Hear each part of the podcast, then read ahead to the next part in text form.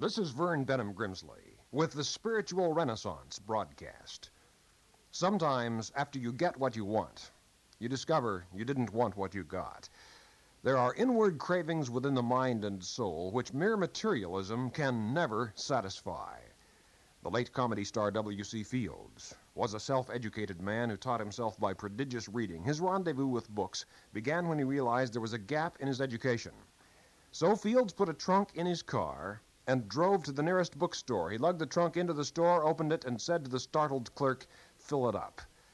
Human beings are possessed of more than physical hunger. There's intellectual curiosity as well. But superseding even this is the inward sense of spiritual craving. Dr. Earl Marsh, clinical professor of medicine at the University of California Medical Center, gave this professional opinion of alcoholism. He stressed that alcoholism has psychological and spiritual connotations. The alcoholic, he said, desperately needs a spiritual feel, a feel for something bigger than he is, to be able to join hands with the out there. There exists a similar spiritual quest within every human being the quest for God, for truth, for reality, for life. Christ said, I came that you might have not existence, but life, and have it more abundantly. An anchovy, a cucumber, a pebble, or an earthworm exist. But Christ proclaimed the way to exciting and satisfying life. Again, he said, Blessed are they that hunger and thirst after righteousness, for they shall be passed a plate of hors d'oeuvres, for they shall be given a bite or two of an appetizer. No, for they shall be filled. There is satisfaction in finding and knowing and serving the living God. Ornithologists have learned that a baby sparrow eats the equivalent of its own weight in food every day. It's a principle of biology. When growth is most rapid, hunger is most intense. This is every bit as true spiritually. I have known people to read religious and philosophical books day and night, literally. 18 and 20 hours a day and ask questions ceaselessly when once their souls have become stirred in this quest for spiritual truth. The most sublimely exhilarating experience in all of human life is spiritual progress. There is a whetted spiritual appetite accompanying it. As Jesus said, Blessed are they who hunger and thirst after righteousness, for they shall be filled. But to fill your life materially, is not necessarily to fulfill your life spiritually. As a boy, I remember I used to delight in a certain brand of cherry flavored, chocolate covered nickel candy bar. It seemed to me that the ultimate ecstasy of human life would be to possess a whole box of those and eat them all in one sitting. So at last, a friend of mine and I saved up our money, and one memorable summer day, we did buy a box containing two dozen of them, as well as two quart bottles of strawberry pop. Then, our mouths watering, we sat down on the curb and began voraciously consuming one after another of those cherry flavored candy bars and washing them down with strawberry soda. Get a grip on your chair. The first three or four were delicious, but by the time we'd finished the top layer of those candy bars, and we're beginning on the second dozen, my friend and I began to suspect the candy manufacturer was guilty of putting the best ones on top because somehow the bottom layer of the box flatly didn't taste the same as the top layer had. Nonetheless, undaunted and resolving to get our money's worth, we went on resolutely devouring those melting chocolate covered cherry candy bars, now soggy and oozing syrup in the sunshine, and swallowing them down with sticky strawberry pop I may foreshorten the story by remarking we eventually found it convenient to be sitting on a curb near a gutter. Such is the story of humankind. Coveting, craving, things, properties, possessions, pleasures, until, like little boys bloated with too much candy and soda, we weave woefully along, only nauseated by what we thought we wanted. Man may think he possesses the best of everything, but until that man finds God, he has neither the best nor everything. The finding and knowing of God are the supreme delights of human life. And in fact, there are literal laws and principles of happiness. Just as surely and certainly as there are laws of physics and principles of chemistry. Why is it, for instance, that the happiest people you know, if you stop to think about it, are also the most loving people you know? Why is it the most happy marriages in your experience are the most loving marriages? Is it merely coincidence? Could it be that God created all of humankind to live in this sort of happiness and this sort of love, and only in this does genuine joy lie? It just could be. A woman whose home was swept away by a mudslide during a recent storm in Southern California said to a television interviewer, It took us seven years to build this house the way we wanted it. And it was gone in less than a minute. Material things aren't very important to me now. End of quote. Earthly things are vulnerable. Only spiritual realities are permanent. But what people erroneously call peace of mind is often merely the stuporous torpor achieved by those who surrender their ideals for idleness and lethargy. True peace is spiritual. It is attained not by the relinquishment of ideals, but by the valiant and purposeful living of them. The highest of all ideals is finding and knowing the will of God. You'll sometimes hear it declared that it doesn't matter what you believe in as long as you believe in something. That faith itself is the important thing, and that what you have faith in is of little importance. That's only half true, and two half truths do not equal one truth. Faith is important, but so is that in which one places his faith. Faith in God brings distinctly different results than faith in rabbit's feet, lucky charms, and four leaf clovers. Faith in God touches ultimate reality, the supreme reality, indeed, the source of all reality. Furthermore, God is personal. God can know and be known, love and be loved. And it is this form of faith in a personal, loving, compassionate God with whom you can act and interact which can totally transform your human life, beginning to live as you were born to live, as you were created to live, as it feels right to live, as a son or daughter of God. Conversely, doubt is a serious impediment to spiritual realization.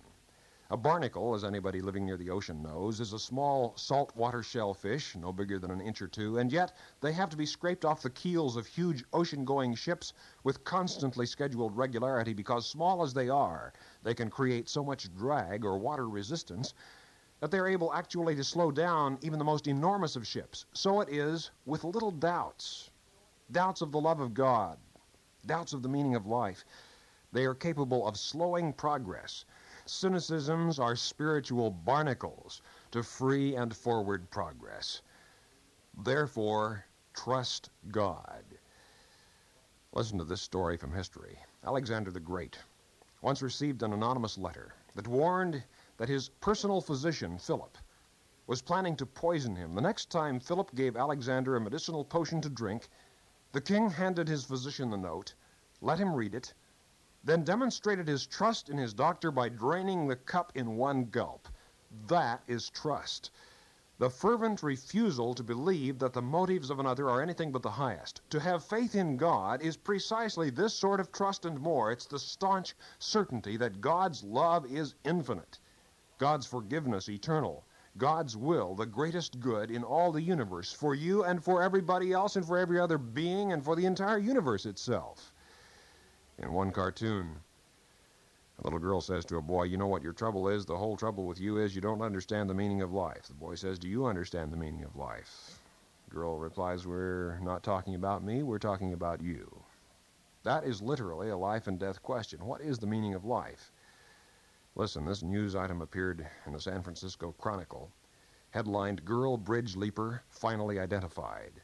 The young woman who leaped to her death from the Golden Gate Bridge on Saturday was finally identified yesterday as a 25 year old clerk at Mount Zion Hospital. Ironically, in a case full of irony and coincidences, she was a volunteer worker with the San Francisco Suicide Prevention Center.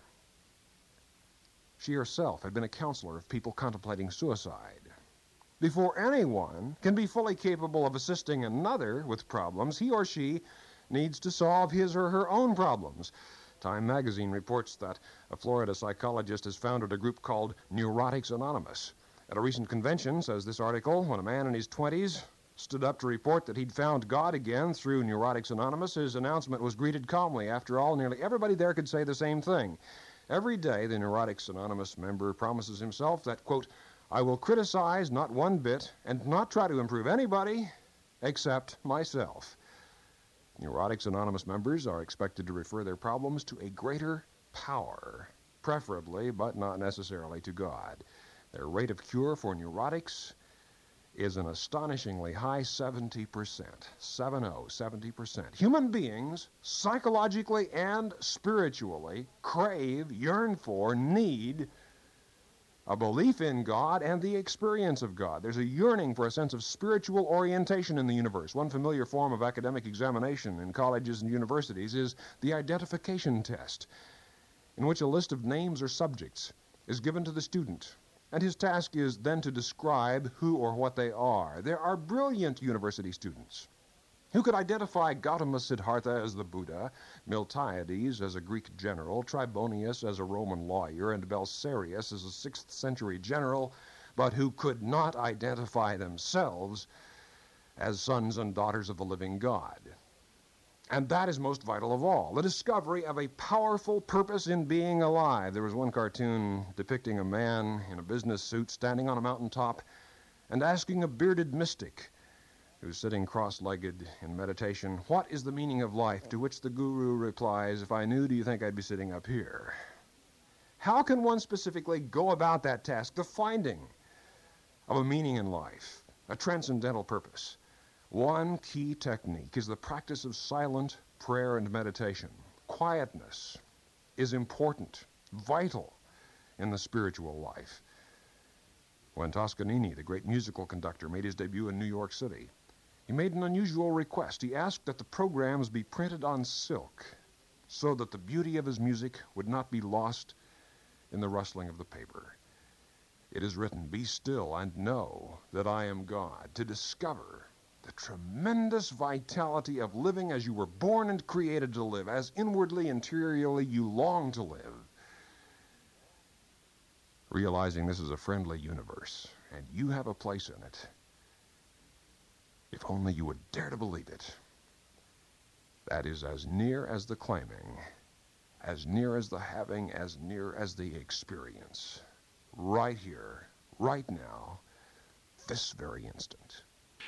And then write to us, will you, at the Spiritual Renaissance Institute. The mailing address, Box 3080, Oakhurst, California, 93644. We want to hear from you. I've written Finding God, Getting to Know God, Growing Spiritually, Seven Principles of Prayer. All this literature, yours free, no cost, charge, or obligation, when you write to the Spiritual Renaissance Institute, Box 3080, Oakhurst, California, 93644. For those of you listening in other countries around the world over our international satellite and shortwave network, let me spell that address Box 3080 Oakhurst, O A K H U R S T. California, C A L I F O R N I A 93644, United States of America. This is a non sectarian, non profit program proclaiming the dawning spiritual renaissance, the fatherhood of God and the brotherhood of man, the worldwide family of God. And so for now, this is Vern Bennom Grimsley saying, May God's will be done by you. Good day.